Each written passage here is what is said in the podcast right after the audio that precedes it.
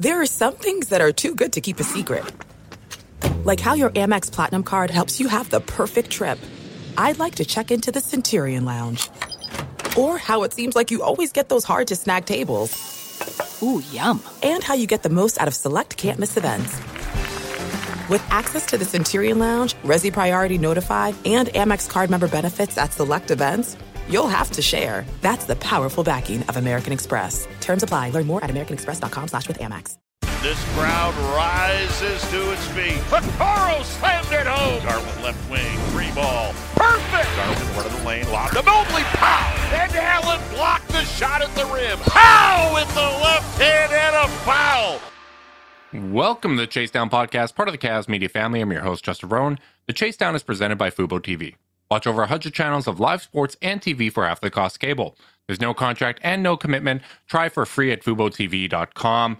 Well, guys, it's over. The Cavs postseason run has ended in five games to the New York Knicks. Carter is ducking from the grind. He's running away. He's away on business. So I brought in friend of the podcast, Mac Robinson, to join me to help discuss this game five loss and, and some of the immediate reactions, feelings, everything that we're dealing with in game five. Mac, how you doing, buddy? I'm doing I'm doing well, I guess, for the circumstances. You know, I'm I'm happy to be on, uh, and definitely wish it was under happier uh, pretenses, but uh, you know, nonetheless, happy to be on here with you there, Justin. I'll de- definitely appreciate you making the time, and you're right. It, it doesn't feel fun. It really disappointed to, to see the Cavs drop this one. Honestly, this was a game that I thought that they would go out and win. Um, I, I thought, you know, coming back home, at least push it to six, and then we can see what happens at MSG. And it was an unfortunate timing for the Cavs to have their worst defensive half, I, I think, of the series. They just all the problems that plagued them throughout the series in terms of offensive rebounding, few careless turnovers, and honestly, even some just flat out defensive lapses, uh, w- whether that be in transition or, or in the half court. Uh, it was disappointing to, to see the effort that they started this game with. Yeah, and that was the biggest thing that stood out to me was the fact that, you know, and even hearing it briefly on the, the national broadcast there as well, you know, the fact that despite the fact that where the Cavs were offensively, they were still within 10, still within 11, still within 12. And the fact that they couldn't just get over that hump really just took that to another level, you know, and, and, a lot of times, like you mentioned too, you know, maybe maybe a little bit of sloppiness when it comes to some of those turnovers here and there, defensively, a few miscues here and there that led to more points off turnovers. Uh, and, and, then especially, you know, taking a look at what happens when it comes to uh, the the the second chance points, especially, really mm. stood out to me. And that was one where, despite the fact that the guy's seven feet tall and you know, 200 however many pounds. Mitchell Robinson uh, looked like he like he had silent feet the entire night. And um, you know, for him being able to get around some of those rebounds and being able to get some of those second chance points, you know, Cavs ended up uh, being having a deficit of 20 to three uh, when it came to second chance of points uh, here tonight as well.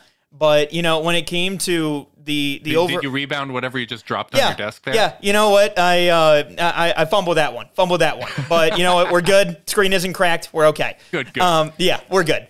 Uh, but no, like when it comes to just just the the first half, especially like you mentioned, you know, a few times with Jalen Brunson, and again, Jalen Brunson's going to cook regardless. But at the same time, for what he was able to do, uh, to uh, especially in just a few of those back-breaking times where you know, even if there's a miss, just the, some of those tip out rebounds, Josh Hart going in and crashing the boards, grabbing a couple extra boards there as well. You know, that's where it's more frustrating than anything, especially watching the game. Just seeing a couple of those second chance opportunities that the Knicks were able to get that really kind of put them over the top. Yeah, and honestly, I think the appropriate place for us to really start with this is giving credit to the New York Knicks. Um, one hell of a series from the Knicks, and they beat the Cavs at a style that I think Cavs fans in general identify with, right? Like that, whether it was with the LeBron run, generating those second chance opportunities, being that team that kind of out toughs the opponent, uh, the way that we would beat up on the Warriors when they're running those off ball actions. They did all of that kind of stuff to us, and it's it's frustrating to be on the other side of it. It's it's something that I think while we can talk about the scheme, while we can talk about, okay, what players could have done better individually when it comes to execution, they just played harder and they played like they wanted it more, which I think needs to be something that's in the mouth of, all these players, right? Like that's that's something that's going to leave a sour taste in their mouth. And knowing how competitive this group is, I, I think they're going to use it as fuel. But I, I think from like a fan perspective, I, I understand the disappointment. Like this is not what you want to see. I, I think the Knicks team was a good enough team to beat us in a series. Obviously, they did beat us. um, but I, I think we would have expected it if the Knicks were to win, that it would be a much tougher fight than this, that the series would go long. Jalen Brunson plays outstanding. Jalen Brunson was really good. He was the best guard in the series, but he was shooting 43% from the floor, 29% from three. Julius Randle wasn't particularly great, obviously, playing through an ankle injury himself. They just beat us in all of those kind of hustle metrics, which is supposed to be the kind of bread and butter for the Cavs. And I, as I said, I have no doubt in my mind that this is a locker room full of prideful players, and you have to expect that this is something that, that gives them fuel going into the summer. Yeah, and, I think you hit the nail on the head there, especially too when you talk about the hustle plays, and you know you mentioned it with J- with Julius Randle. You know when you talk about you know the front court, you know dealing with a lot of issues, you would think that Julius Randle would be the front man for that. But the fact that it was Mitchell Robinson that was really doing a lot of the damage, that he went o- he was overlooked going into this series by a lot of fans. And so the fact that, you know, you look at Julius Randle coming into this game, he was somebody that, you know, you expect a lot out of, but if I would have told you that he went down and late in the second quarter, early in the third, and the fact that he didn't play the second half, and they still were able to control the control the play, especially Obi Toppin having 12 points in the third quarter, you know, coming off the bench, like that's something breaking. Yeah, breaking. Exactly. Yeah. And, and that's what jumps out to me is things that normally you wouldn't think they mattered, right? Like coming into this series, you talk about, okay, well, how much does depth really matter in the postseason? How much can you really rely on second chance opportunities? It really came down to it mattering because it was in such the extreme, right? like the the the Knicks just had more rotational versatility, and, and maybe um, if you had a healthy Dean Wade, it looks a little bit better. But uh, just overall, they had the depth to play multiple different styles. And that's something that I think uh, would be an important takeaway from the front office as we discuss kind of what we choose to learn from this season and where we'd like to improve. Obviously, you can't control what opportunities are available to you in the offseason, but that has to be something that jumps out is just the Cavs have a fastball and that fastball is really good. And it's when they have all four of those guys out there with either LeVert or Okoro, uh, whether it's through the regular season or whether it's through the playoffs, that group played well for the most part. They don't have a, other pitches in their arsenal. And I, I think that that is something, especially when the construction of this team is we're going to have one of Garland and Mitchell on the floor at all times. We're going to have one of Mobley and Allen.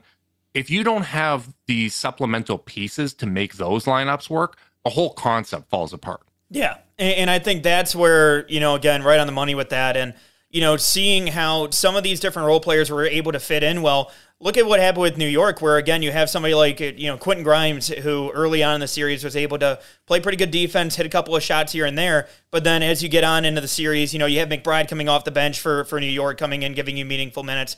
And again, just having, like you said, having different pitches that you're able to go to, having different, you know, options, different tools that you can work with. And, you know, when it came to the Cavaliers, obviously during the regular season, you know, you had guys that were able to, you know, go in there, play well in the in those roles. But when as the season went along, obviously they played great in the regular season. As we get to the postseason, completely different game as we saw. And getting a chance to see how some of those guys were able to perform. Cedi had good had good times, had good stretches here and there. Uh, in the same way, you know, Danny Green had solid stretches as a veteran here and there, but that's what you expect out of him. But when you're not having some of those some of those performances like you would expect sometimes, that's where you go ahead and have some issues in that regard as well. And you know when you're having the the issues that or some of the some of the deficiencies from from the core four at least mm-hmm. and at least when it came to the way that New York attacked them on defense and seeing those and not having that depth to to help support that and su- help supplement that that's where it's really backbreaking.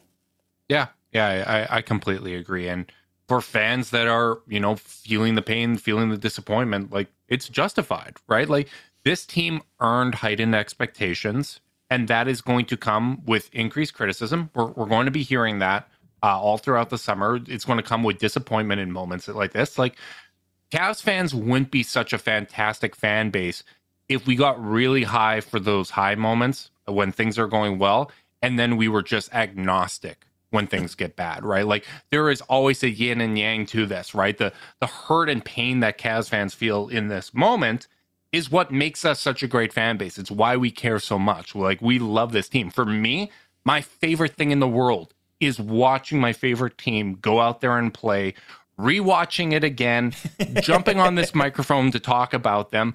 And that part, like that part of my year is over. And, and I have to wait until the weather turns again and to, to get that feeling back. And that really hurts. But like for me, I need to gather my thoughts and kind of suss through everything that I'm going through and and compose myself and, and talk through it on the mic. For other people, they don't have to do that, right? Like you're going to express how you're going to feel it, and like I, I empathize with that, and um, I don't want like my tone right now to to reflect that it, this doesn't hurt. This really, really does hurt, but at the same time, it's it's part of the the gig here, right? It's to to try to put this into context and I don't want to sit here and I'm not going to be sitting over the next couple weeks like correcting people for feeling upset. Like that's what makes this such a wonderful fan base and, and such a special group and part of why I love doing this so much.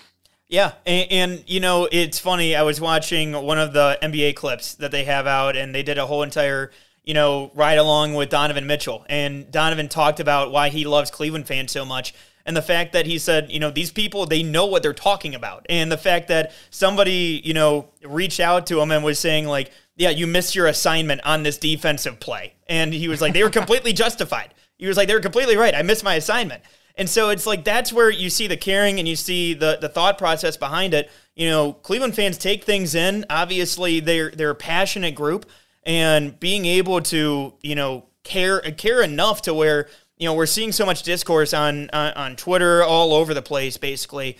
And you know, I'll have people that will text me, whether it be on Facebook and then everything like that as well. And the fact that you know, I'll have friends that will be as soon as after game one, it's just like, God, man, this team is so tough to deal with against New York. And then after game two, all right, we're back, Cavs in five. Like the yeah. the ups and downs of it. But I mean, that's being a fan, and that's why, like, again, I love this Cavs fan base, especially because like you said i mean for us we kind of take things in we have to you know compartmentalize a little bit take in what we've seen and then try to give out the the best you know takes and honesty that we have with it while also being fair. And that's where you know for for fans it's just take in just unload it. And that's where again i i, I love it when it comes to, to cleveland fans especially the passion is there compared to you know other fan bases that you know may or may not even want to show up even if they're in the playoffs even if it's like midway through the first half and yeah. you know, seeing that difference and that passion, I think that's what that's what makes me love Cleveland fans, especially.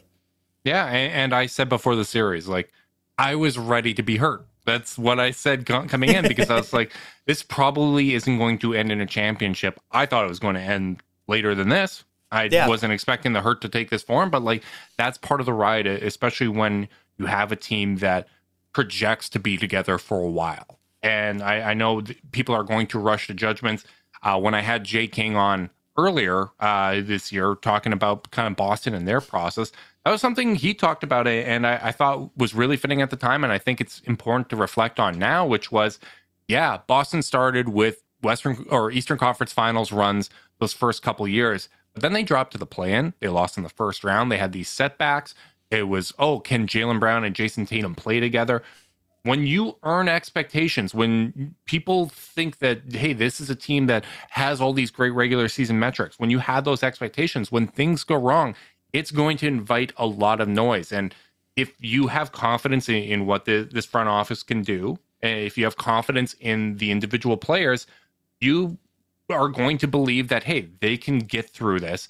They're going to take a, a sober look at what needs to improve, what needs to improve individually, whether that's uh, from JB down to Garland, Mitchell, Mobley, Allen, LeVert, Okoro, all those guys, whoever's back, they're going to have to look at what they need to improve internally.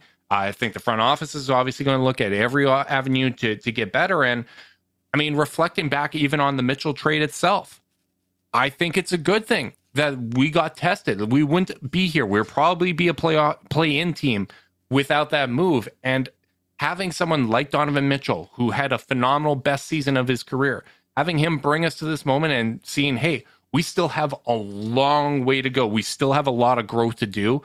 in some ways being stress test stress tested in that way uh, against a team like the New York Knicks, who really their strengths were in all the pain points for the Cavs when it comes to offensive rebounding, valuing those kinds of possessions, the physicality that they could bring. That was the best offensive rebounding team in the league against the worst defensive rebounding team post All Star break, right? Like they were built in a lab, and we probably didn't account for that enough. Yeah. The, the just their ability to put pain or put pressure on all of those pain points for the Cavs the fact that we're tested in that way and the flaws were revealed is probably a positive when you're talking about this being early in the process. Yeah, and especially too, you know, you mentioned the Boston Celtics. You know, look at that first, you know, those first couple of Eastern Conference final runs. Compare that to what the, what team they had in the finals last year. You know, yeah. the growth that they have, and not only that, but also seeing the development of players that have come along. All of a sudden, you mix in a Grant Williams that they were able to draft and develop along as well. Finding different role players, and not only that, finding the right mix of veterans in there as well. That's a that's a great point there as well. Where the fact that again Donovan Mitchell was the oldest starter in the in the lineup, at least for the Cavs, other than Caris LeVert when he was coming in. But you know, mixing in different veterans, mixing in different different personalities into this group. This is where this is year one, and I think, like you said, it was a, it was a great point where you know, you expected some heartbreak this year. You didn't expect a full finals run, but at the same time, you yeah. expected to be a little bit longer. But having this first year and, and, seeing those deficiencies and seeing those flaws with this team and being able to, you know, read and react in, in free agency. And not only that, but also see it very openly and not even just like, all right, maybe it was depending on a matchup here and there that, that could have been exploited it, it was pretty much like you said. This team was made in a lab to deconstruct everything that the Cavs did well. And yeah. so for this team, I think that this is a great opportunity for, you know, Koby Altman and the staff. I know that they're probably already they've been working uh, for for months at this point, looking ahead. Um, meanwhile, you and I are probably just, you know, we'll probably start at twelve oh one. Uh, but but at the same time, you know, taking a look at how this team was built, seeing those pressure points and seeing where this team can adapt and see what team is going to be rolling out for, you know, 2023, 2024 coming up in uh, a few months. Mm-hmm. I think that's going to be interesting to see the development of this team here going forward. Yeah, it, really will be. And I, I remember listening to JJ or JB Bickerstaff on JJ Redick's podcast. a lot of J's there. Um, and, and he was talking about how he understands that – in today's NBA, it's a partnership, right? Like when it's coaches and players, like if you're not talking to them on their level and getting input and, and working back and forth, you're not going to have success. And Koby Altman's talked about the same thing. So their understanding and, and the way that they've communicated that, like to me, it gives me confidence because at the end of the day, even though all of them, all four of the core had bad games, bad stretches and probably a bad series overall for all of them by their standards that they have played to to earn kind of that expectation. I expect every single one of those guys to be competitive, to use this as a learning experience. I talked about how Jarrett Allen, uh, when we talked to him at Media Day b- before last season, was saying, no, I'm, I'm not really a talker. And then by the end of the year was saying, hey, I recognize that I need to go out there and I need to talk more. Like Jarrett Allen had an awful series by by his standards. Like there's no way around it. And the thing that stood out to me was he got worse as the series went on. He started with that 14 and 14 game in game 1, right? Like making a big impact. Had 10 rebounds, 3 assists, 3 steals, 3 blocks in their game 2 win. And it's just like the the physicality just wore him down, wore him down, wore him down throughout this series and I think it's important to to remember that he's the same age right now that Tristan was in the 2015 finals run. like he is really, really damn young, and I would expect that a point of, em- of emphasis for him that, that, the Cavs will bring up, uh, that he will be feeling after this series, is I got to add strength. I need to be able to bring the impact that Cavs fans are accustomed to me seeing to situations like this. And Mitchell Robinson is an outlier, right? Like it's there's not many guys that damn big and that damn strong. And it wasn't just that one individual matchup. The the it was a team rebounding effort. Evan Mobley needed to be a lot better on the boards. Our wings, our guards needed to be better boxing guys out. Uh, some of that was, you know, the Knicks do have some wild misses that rebound really far out, right? Like it's it, it was a team effort, but I think from his perspective, that obviously has to be a point of emphasis going into this offseason because internal growth is still going to be the biggest thing that closes the gap. Like we we can make adjustments, or not we, but the, the team can make adjustments in the supporting cast, get that kind of rotational versatility, add some more front court players that can give you supplemental rebounding and all that kind of stuff. But still going to come down to these four guys and what type of growth they show.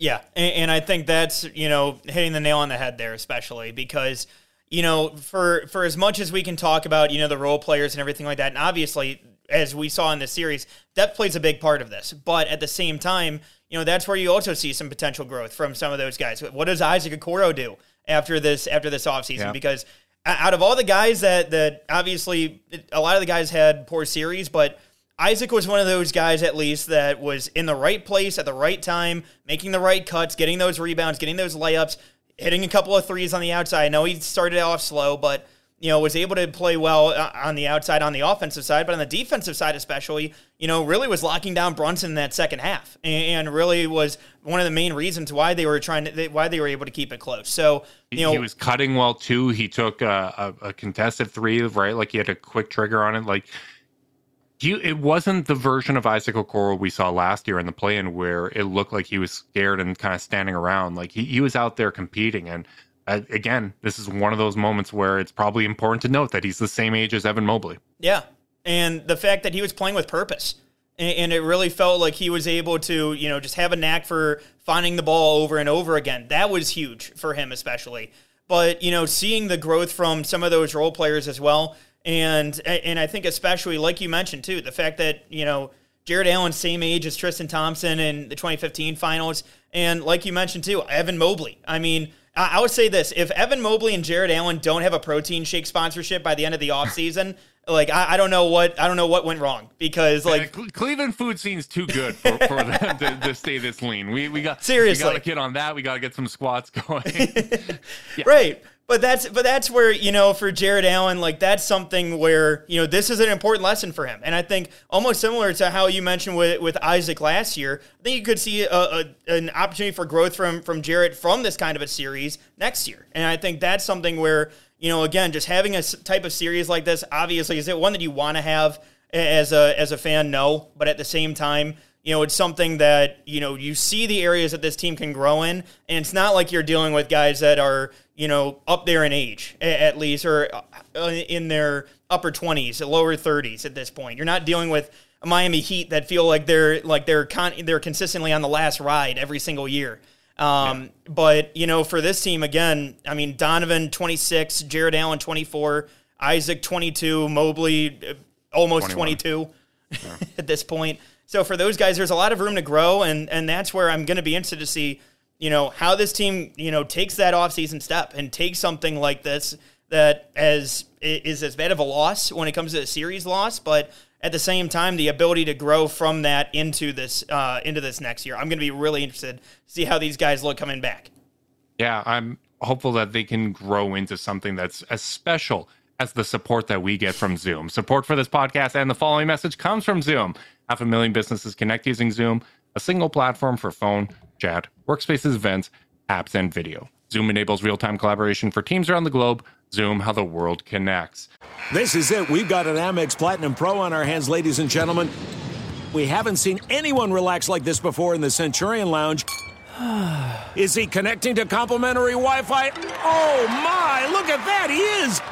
And you will not believe where he's going next. The Amex dedicated card member entrance for the win. Unbelievable. When you get travel perks with Amex Platinum, you're part of the action. That's the powerful backing of American Express. Terms apply. Learn more at americanexpress.com slash with Amex.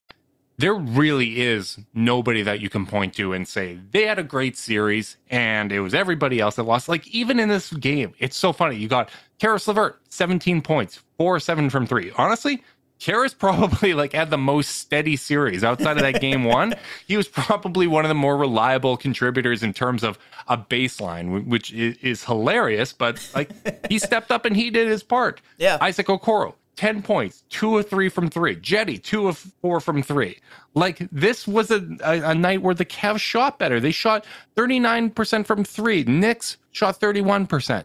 Cavs shot 46.7% from the field. Knicks shot 43.5%, right? Like there's been so much focus on, oh, well, you know, the Cavs postseason defense, uh, which just didn't hold up to the, the, the, what they did in the regular season it was better than it was in the regular season. The problem was the offense was so bad and they gave the Knicks so many second chance opportunities. And um, like they, they were bad in ways that I do think are fixable, right? Like I don't think any of this is fatal flaws. Some of it's roster construction, some of it's growth and physical maturity. I mean, uh, we, we talk about Jarrett. Like go go look at uh, the, the pictures of Tyson Chandler in Chicago and, and, then like Dallas. So, like some of this is just, you know, becoming an adult and, and, getting on the other side of 25 years old. But there, there are ways to improve this and, and to deal with some of these shortcomings. And they're going to need to because honestly, this Knicks team isn't going anywhere. Like that's a well built team that's built for sustainable success, and they still have assets in their chamber to go out and make a move. Now, when they make a consolidation trade, if they end up doing that, they're probably going to deal with some of the stuff the Cavs have to go to, which is not having that depth. You know, needing a, another offseason cycle to build out the supporting cast and, and, to to really kind of flush out the the rotation. But that's going to be a team that the Cavs are going to have to see. And, and while some of the teams at the top are a little bit of an unknown, we don't know what's going to happen with Philadelphia. Obviously, the Khris Middleton situation in Mil- Milwaukee is something that they're going to have to deal with. Um, the Knicks are probably going to be here for a while. And, and this, I mean, if this is chapter one of the rivalry, I, I, hope the rest of the book gets a little bit better. I was gonna say, I, this reminded me, and, and, this was obviously I was younger when it when it came to this, but you know that Wizards Cavs rivalry that you saw built up in the first LeBron run, where you know just year one it was just the back and forth and the fact that you know it ended up with Papa John's having to give out free pizzas to Cleveland fans because they were upset about uh, the the fact that they were su- supporting DeShawn Stevenson in, in that mm-hmm. run. Mm-hmm. Like you know, seeing all of that that rivalry, it starts, and you got to have something that starts up that series. And I think one aspect that I think uh, kind of gets a little bit overlooked here too is the fact that you know we talk about how young the Cavs core is. And, you know, I think that you look at the Knicks core and, and, the fact that they're a little bit further into their prime. And at least physically, you know, Julius Randle dealt with being with the Lakers, obviously dealt with being with other with other squads there as well. And you know, for the Knicks, he's had time to build himself up. He's had, and you've had Mitchell Robinson have time to build himself physically as well. So I think that this is a this is chapter one, like you said. They've dealt the first punch. They've won the first. Uh, they've won the first battle, and I think it's going to be interesting to see who uh, ends up winning that war at least, and seeing how this goes going forward. Because you know, I would say this at least for for chapter one between the fans. I think that was something that was definitely uh, entertaining to watch, to say the least. Yeah, yeah, and honestly, I I hope Randle's okay. Um, yeah. I, I, saw Ian Begley mention that he wasn't wearing any like supports on his ankle uh, when he's in street clothes. Like, I they 100% deserve this series win. They, sure. they were just they were the better team over this series without a doubt. Um, it's as much as we're disappointed. I, I don't want to take away from the Knicks and. I want them to be able to continue and have a good run and, and showcase what made them so tough in this series, right? Like it's it sucks. I hate this.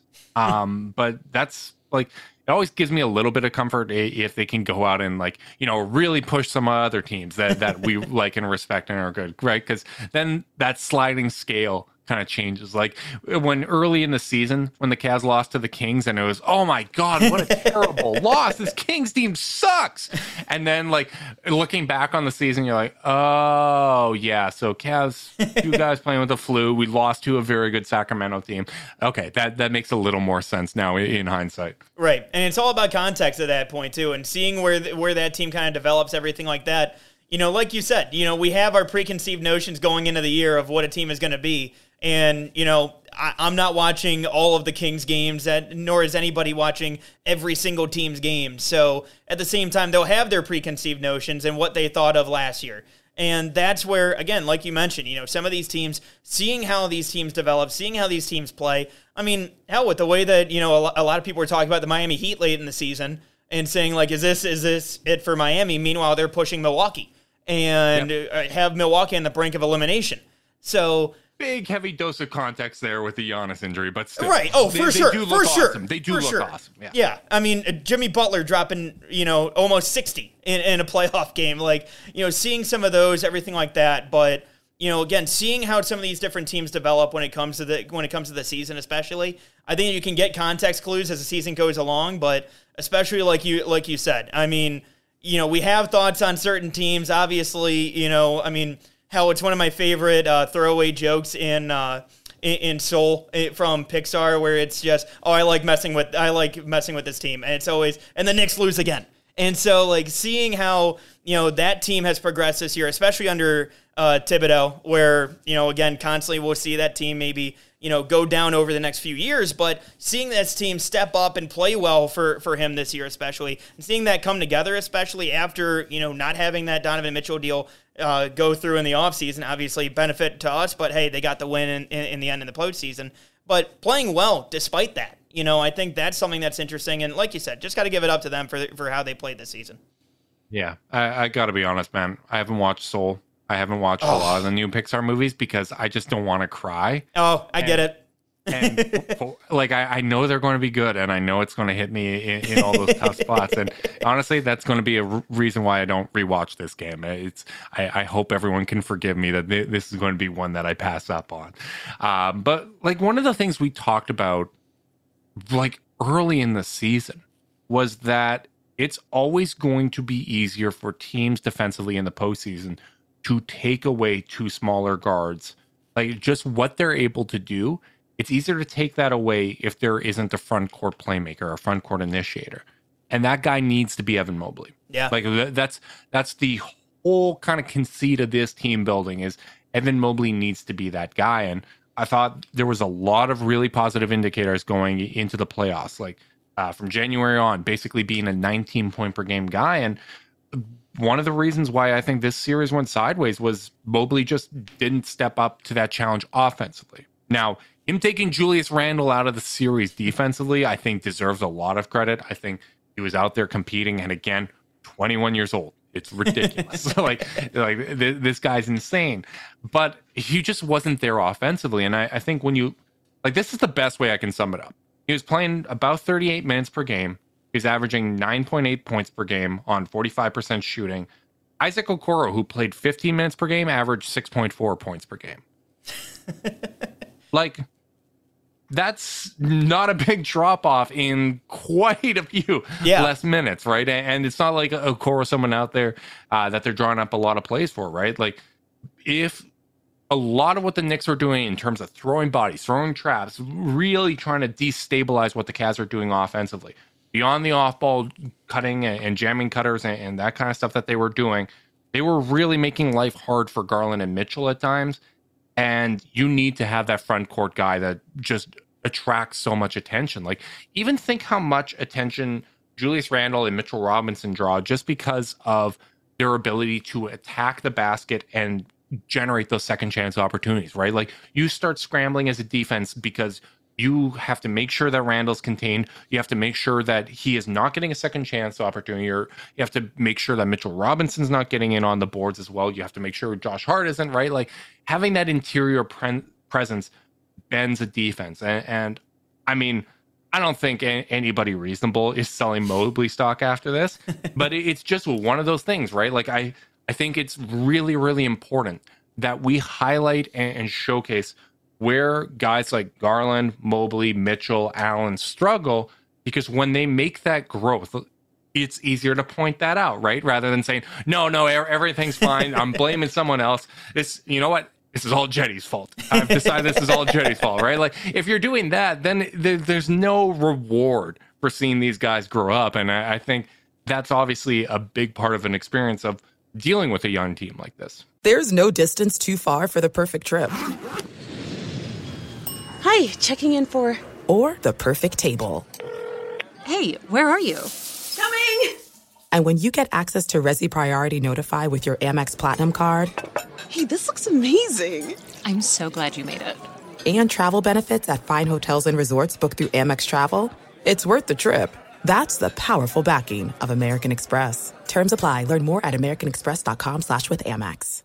Yeah, and, and I think that's that's a great point because you know when you saw the defense attack, obviously Mitchell and and Garland. You know, one of the big things that you know I I had noticed at least it seemed like the early on in the season when they had that that big winning streak. What did you what did you see? You saw a lot of ball movement, players moving without the ball, trying to create those open looks, creating that going with that extra pass, and a lot of times it felt like they were rushed and m- maybe just trying to you know get a quick shot up here and there, but less ball movement, especially. Yep. You know, it felt like and you know, getting a chance to to see that, especially having somebody like Mobley basically act as that as that uh, safety valve to kind of decompress that a little bit. Have Mobley or have Garland and Mitchell go off ball a little bit, stretch that defense out. You know, I, I think that could help, and I think that, like you said, that's that next step, especially for this offense and for the team going forward is seeing that next step from from Mobley and seeing how that can you know affect the offense as a whole. Because at that point, that takes a little bit more of the burden off of Donovan Mitchell and you know, one thing I'll give Mitchell credit for, especially early on in the series, and I saw it, you know, especially uh, tonight a little bit here and there, and also in game two, was, you know, his activity on defense, especially, and the aggressiveness going after the ball. Um, you know, trying to create a couple of steals here and there and exerting some more energy in that side of it.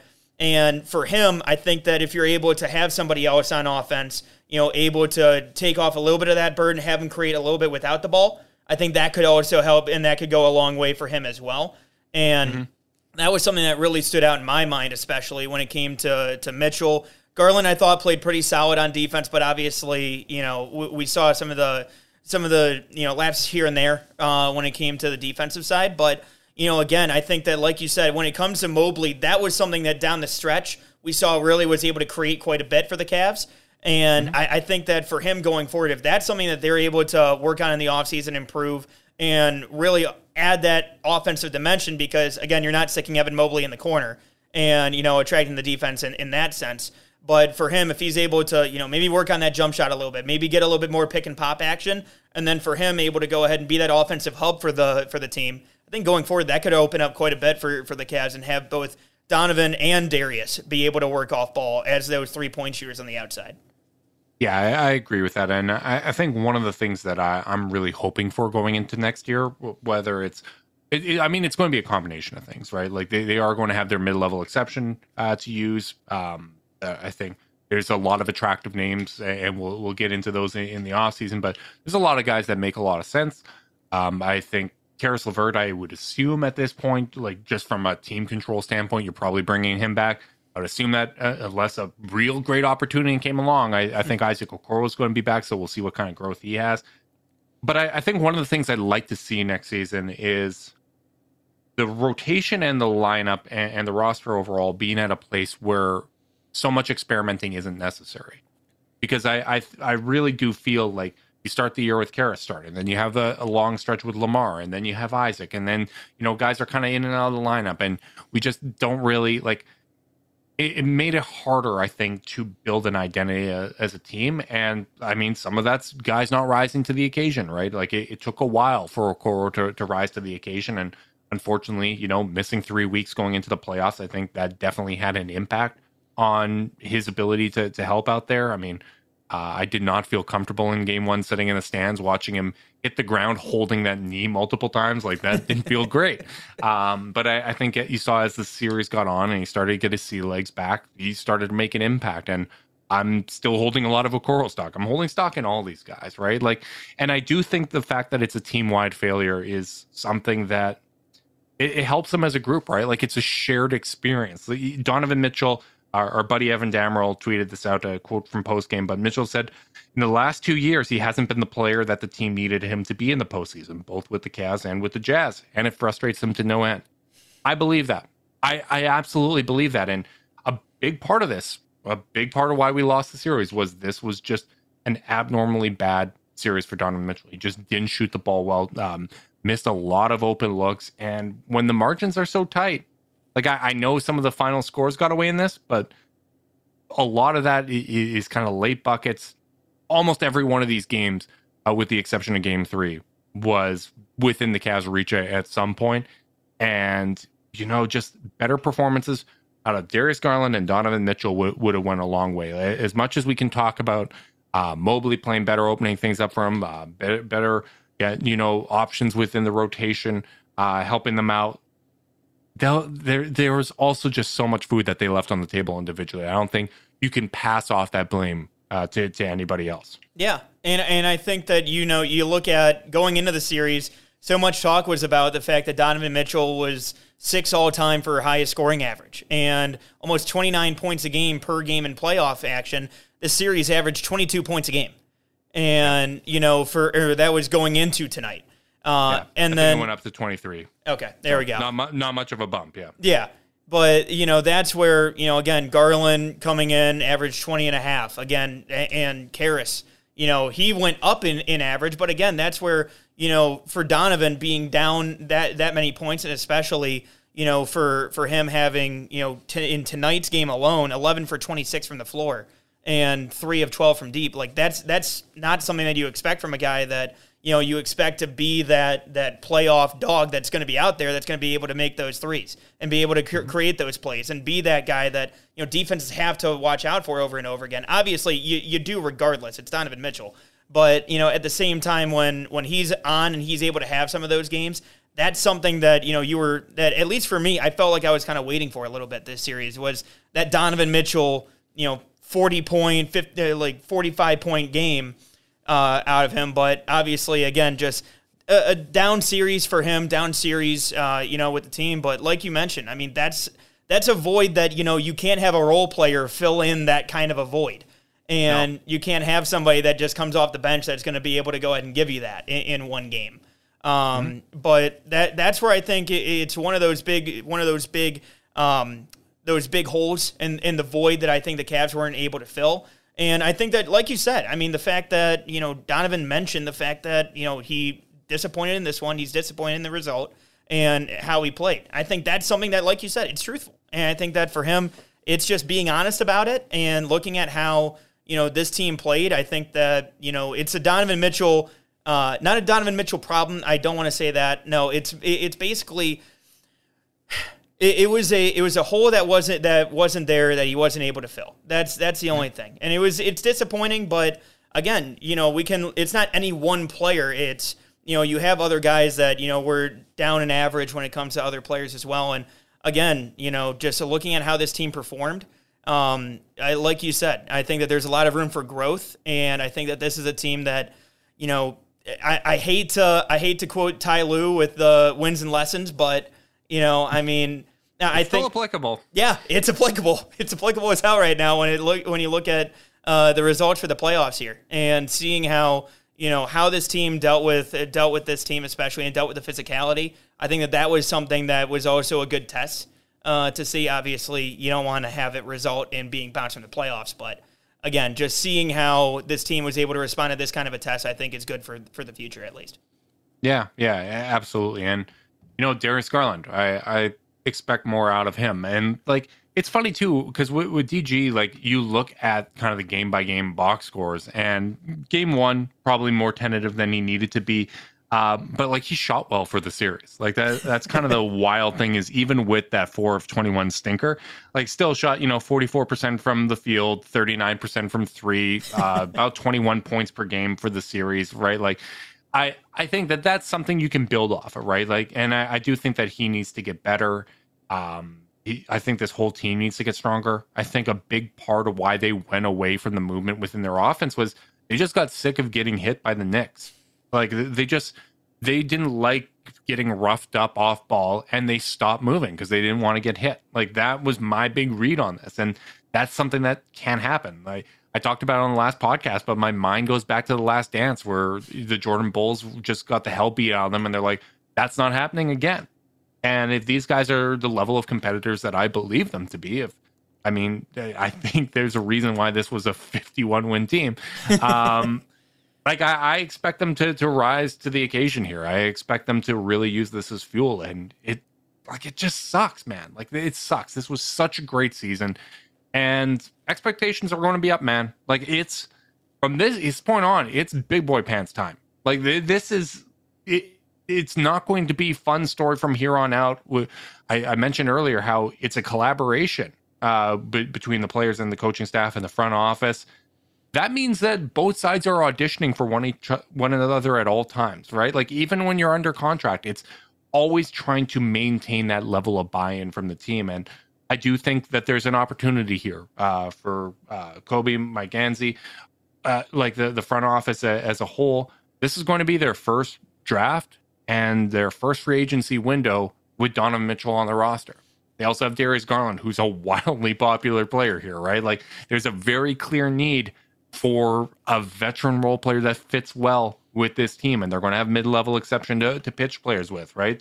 Uh, they they didn't burn up all their second round picks. They didn't use five second round picks on Jae Crowder, who's currently struggling in Milwaukee, right? So you have that in your arsenal. You have non guaranteed deals. You you have a whole bunch of things to work with to to find that value on the margins, whether it's straight up, whether it's a free agency, whether it's being a third team in a deal, trying to, to find those avenues.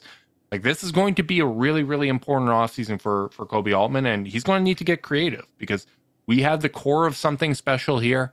It just needs the right parts around it. And, and some of that is the core improving itself.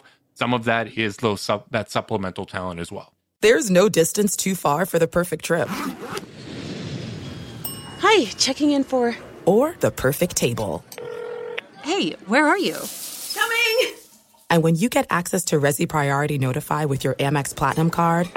Hey, this looks amazing! I'm so glad you made it and travel benefits at fine hotels and resorts booked through Amex Travel, it's worth the trip. That's the powerful backing of American Express. Terms apply. Learn more at americanexpress.com slash with Amex.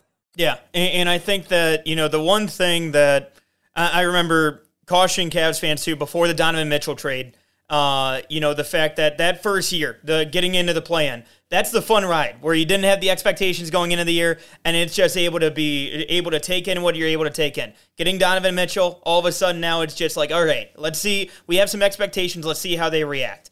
But at the same time, you're still in year one. Now, like you mentioned, the fact that this is the first full offseason with Donovan Mitchell, one of the things that we heard constantly was the fact that Donovan Mitchell is one of the most popular players in the NBA. And he's one of those guys that has that that kind of respect from players all across the league. And so being able to have that flexibility, and like you mentioned too, you have the mid-level exception. Uh, and you know the potential additions that you're able to have, but not only that too, but you know the, the talk around the league that was going around even before the Donovan Mitchell deal about the culture around Cleveland and the fact that what JB Bickerstaff and Koby Altman were able to build up in terms of culture, that was going around the league. So all of a sudden now you mix in Donovan Mitchell, one of the most popular players in the league, along with the Cavs culture that's already been, you know, talked about around around around player circles, excuse me. Then at that point, I want to see, you know, how creative can you get? You know, when it comes to, you know, Koby Altman and Mike Gansey. You know, we've seen previous regimes and the creativity when it comes to adding in certain free certain uh, trades, free agents, and figuring out which levers to pull. And so mm-hmm. I'm going to be curious to see in this offseason what players are you able to bring in, what players want to come in, and yep. especially seeing how that kind of reshaping could look and how that uh, how that full offseason. I think this offseason especially, like you mentioned, I think it's going to be one of the most fascinating ones. Uh, from that standpoint, just because of the fact that you've seen what this team has, you've seen how this team reacts to each other, and you're able to see how this team is able to build going forward. Yeah, I, I totally agree. And I think the point about the culture is an important one, but I do think we're at a point now where that torch has to be passed. Yep. I think Darius Garland, Donovan Mitchell, and uh, even, you know, to, to some extent, Evan Mobley, those need to be the culture setters. Like, it's not veterans like Kevin Love or Danny Green or anyone else your leadership needs to be your best players. And yeah. I, I, think, I, I mean, it's probably is the case, but a lot of that responsibility now is probably going to shift onto those guys' shoulders moving forward. Like, I, and these are guys that welcome that kind of responsibility. So I, I, I do think in terms of roster building, I don't know how much I, I'd even be considering that, right? Like, you yeah. want to have guys that you feel confident they're going to buy into the system, they're going to buy into the role that's available to them and you have to value culture from that standpoint. Mm-hmm. But in terms of you know leadership on, on the bench and stuff like that, like I, I, just that doesn't need to be much part of the equation anymore in my eyes, right? Like it, it's buy into the system, buying into what I can do alongside these guys. That needs to to be the number one priority. Yeah, and, and, I think that it also adds on to the point that you brought up earlier, where it's talking about the tools that you have in your toolbox. You know, when you're talking about certain guys that are, are viewed as culture guys, but might not necessarily get as many minutes, it, it's what are you what's coming to the table at, at a certain point. and that's where you know if you're able to have somebody who might do who might have a different skill set compared to you know somebody like a um, somebody like a Danny Green, somebody like a Cedi Osman, somebody that can change up, give you a different look in the lineup at that point going forward, and seeing those different avenues that you're able to pull if you're JB Bickerstaff, dealing with somebody, dealing with a series like this where you're dealing with somebody that's you know more physical, and okay, hey, we can go ahead pull this lever, put this guy in, and we should be okay to kind of to help counterbalance that a little bit that's something yeah. where I'm going to be interested to see. You know, like you said, you know, culture it needs to be shifted over. Darius has been in this for for a few years now. At this point, he's a veteran in the league now. At this point, going into his fourth year. Um, so you know, for fifth. between him, oh, fifth, yeah, there we go. Losing track of time at this point. Um, but you know, seeing seeing all these guys. I mean, actually, yeah, Darius been in the league for half a decade at this point. Like you know, seeing how these guys have been in the league and, you know, for for Donovan being in there as well. Again, you got to take the torch at some. And these guys have to have to be those those leaders and at that point, you know, not necessarily having somebody like a like a Ed Davis on, on the end of the bench where, you know, he might play 20 games or, you know, in the Cavs case in, in that season where, you know, three guys go down and all of a sudden he's starting against Brooklyn but, you know, seeing how some of those guys near the end of the bench that aren't really getting that much playing time, instead focusing more on, you know, getting some guys that, you know, bring a different skill set to the table that you can go ahead and pull into this series uh, that you might not necessarily, you know, have in going forward, depending on the matchups that you have. Yeah, I, I totally agree. And I mean, I don't I'm always rooting when I, I have a take that isn't flattering for the Cavs. I'm always rooting to be wrong. I I, I value how the Cavs do over my own opinions. Mm-hmm. But one thing I talked about all year, uh, even when we started eight and one, even when when things were going really good and we were on winning streaks, I always said I value the importance of experience so much in the playoffs, and it's not just playoff experience, right? Like we can't say, oh, well, now that they've got a taste, it's always going to be consistent. Kyrie in games one and two of 2016 and games one and two of 2017 played like crap. Like he played really, really bad. But learning from playoff experience and, and, learning from the failures is understanding there are going to be those ebbs and flows. I am going to play really poorly at times and learning from that experience. And, and for the Knicks, they got a lot of young talent. They have a lot of really good young talent, but you have Julius Randle, 28 years old, Jalen Brunson, 26 years old, Mitchell Robinson, 25 years old, right? Like these are, are physical, mature guys that have experience. They have experience in the league. Josh Hart has a lot of experience in the league and playing in playoff races. It's not the the same as being in the playoffs, but you know that experience and that physical development matters. For the Cavs, they need to learn from this experience. This needs to be fuel for them because even someone like RJ Barrett, right? Like the last time the Knicks were in the playoffs, they got punked. They they lost in five games, and RJ Barrett played like hell the first two games in the series. He was just not good. And from then on, he was a big time difference maker for the Knicks. That's the type of toughness that you want to see. RJ didn't even have a great year overall. He had ebbs and flows. I know this well. He's on my fantasy team. I'm, I'm, like it's, I, I, was riding that wave. Sometimes I know you were. sometimes the stocks were high. Sometimes the stocks were low, my friend. But uh, you know, it's that kind of toughness, that kind of resolve, understanding what it feels like to be down and not wanting to to feel that again. That's what it's all about from here on out. And there's going to be noise. There's going to be doubters. If the Cavs get off to a great start next year, if they have the number one net rating in the league and the offense is even better than it was last year and the defense is still number one um, and, and they're top two seed in the Eastern Conference, you're still going to have people that said, "Oh, well, look at what happened in the playoffs." And you know what? That's that's fair. Yeah, that's fair. That's justified. I'm probably going to disagree with it depending on what it looks like, but there's going to be doubters, and uh, that's not something that you're not going to change your mind. They're, you're not going to change their minds, I should say, until you go out and do it. That's right. part of the game. That's that's part of the process. Yeah, and, and I think that another important part too is even look at what RJ Barrett did in Game One and Two of this series. You know, he was somebody that you know didn't didn't score well, didn't shoot well, but then mm-hmm. all of a sudden you saw Game Three on. All of a sudden you look like Maple Jordan out there, like some people were expecting. And so you know, for for him, you know, I, I think that when it came to RJ, like you saw him all of a sudden in game five have a little bit of that swagger to him, you know, when he was able to knock down a three pointer. And so for him, I just look at it where, like you said, you know, taking that that initial playoff experience, taking that that you know the pat the poor series and able to learn from that and go forward. And especially for a young team like this, this is something where you're going to have a lot of these, you know. Yeah. and- but at the same time, don't take it for granted either. You know, don't go ahead and have the ex- eh, fans going to have the expectation. All right, cool, we'll be back next year. As a player, it's going to be, hey, look, this is what I got to do to improve, and I got to take my stuff to the next level. I got to take my game to the next level. And so, getting a chance to to see how some of these players will come back next year, especially. You know, I'm not expecting Evan Mobley to come back and you know look like Giannis uh, going into this year. Uh, I mean, if he wants to, if he I'm- wants to. I'd be happy with it. Trust me, I'm not expecting it. I'd love it, but I'm not expecting it. But you know, that's something where you know that's another um, th- that can be a- another part that you know we might not necessarily see. You know, we can expect some growth on the court, but you know, when it comes to the physicality side of it, because they're so young, there's so many different variables that this team can take that next step with. And I think that's what's uh, you know exciting for me at least is, is that you know this team on the court, like you mentioned. I mean, Caris pretty much had a pretty consistent series. I mean, and the way that he played this year felt like he fit in. He was able to find his groove, find a role that I think worked well for him. And I think that that's a that's a scenario where you know look at last year dealt with uh, you know going into play in had, had a little bit of a struggle here and there, but you know had his ebbs and flows.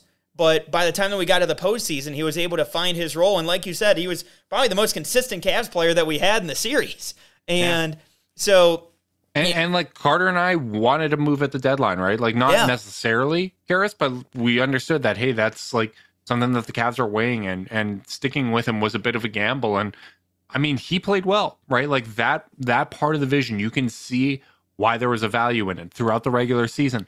Their best lineup was the core four and Caris LeVert. Coming into this game, their best lineup in the series was the core four and Caris LeVert, right? Like there there's a vision there, and you can understand how, the value that he can bring as a six man and, and that guy off the bench. Yeah, and, and I think that's that for me is the the biggest step for him because, like you said, I mean, when you have Donovan and Darius playing, eh, you know, they're not going to play all 48 minutes together. You know, when you stagger both of them, you have somebody like a Caris LeVert that can be that other outlet, that other ball handler to take off some of that pressure for for them. And not only that, the fact that he was able to shoot as well from beyond the arc as he did this year compared to what we saw last year. And, you know, I remember, you know, the talks of that being the biggest complaint that a lot of fans had was the fact that, oh, Caris LeVert isn't a great three point shooter historically. All of a sudden this year in the regular season, he shot almost 40%. So, you know, for. On good volume. Yeah, exactly. And and that's where, you know, for him taking that next step and not only that too, the underrated part that, you know, we've talked about it a little bit, but just outright, you know, saying it, Cavs development staff. You know, they do a great job with with these guys and taking their games to the next level. But on top of that, you know, knowing what guys can go ahead and improve under this system and with these with these guys. I think that's another massive advantage for them, and the fact that you mix in somebody like a like a Caris LeVert, especially, you know, that's one that I think that for the Cavs, you know, if I'm a, if I'm a player in free agency and I'm looking at this Cavs team and I'm looking at them th- saying, you know what, I think I can go ahead and ha- and pick up a role with this team. And I mean, a, a guy that you know, former Cavalier now, but Lauri Markkanen, you know, somebody who you know was a that everybody talked about from Chicago. I remember hearing going into the season last year of why the hell is is this guy out there starting at the three? There's no chance, and all of a sudden he's a winning comeback player of the year in the NBA with Utah. And I think that's something that you know the Cavs development staff needs it needs a lot of credit for for how a lot of these players have taken those next steps and able to you know feel comfortable in these roles too. And I think that's going to be an interesting aspect of this going into next year too. Yeah, yeah, I, I completely agree. And you know, if you're looking for bright spots, it's you know, Caris acquitting himself well, Okoro playing to a level where fans are calling for him when it matters in the playoffs. Like I would have liked to see Isaac Okoro play a little bit more throughout the series. Obviously, we don't know the full extent of the health and everything like that. I I, I don't know how much of a factor that even was. Um, but you know, the the fact that he played himself to that level, I, I think is an encouraging step forward. And we'll we'll see what this ends up being, man. I, I think your point about the development staff is bang on, and this is going to be a really really important summer. And Uh, the Chase Down podcast will be continuing throughout the offseason. We are now switching to our once a week format. Maybe, you know, every now and then there might be a little special episode. You, you never know, but uh, we will be back next week. Carter will be joining me. Uh, we'll do a recap of, of this Knicks series, kind of collect our thoughts over the weekend, do that, uh, go through some season recap stuff. And, you know, before we know it, We'll we'll be at the draft. We'll be at the free free agency. this this is going to move quick, man. I, I just already know. But Mac, thank you so much for coming on once again. We really do appreciate it. Big thanks to everyone tuning in live on YouTube. Make sure you like and subscribe. Click the notification bell so you know when we're going live. If you're listening via podcast, leave us a rating, leave a review, subscribe, unsubscribe, resubscribe, and help cook those books. If you want to be part of Chase Down's exclusive Discord chat, send a screenshot of the review to chasedownpod at gmail.com. However, you choose to support us, we really do appreciate it. Make sure you're staying safe out there. Until next time, go Cavs.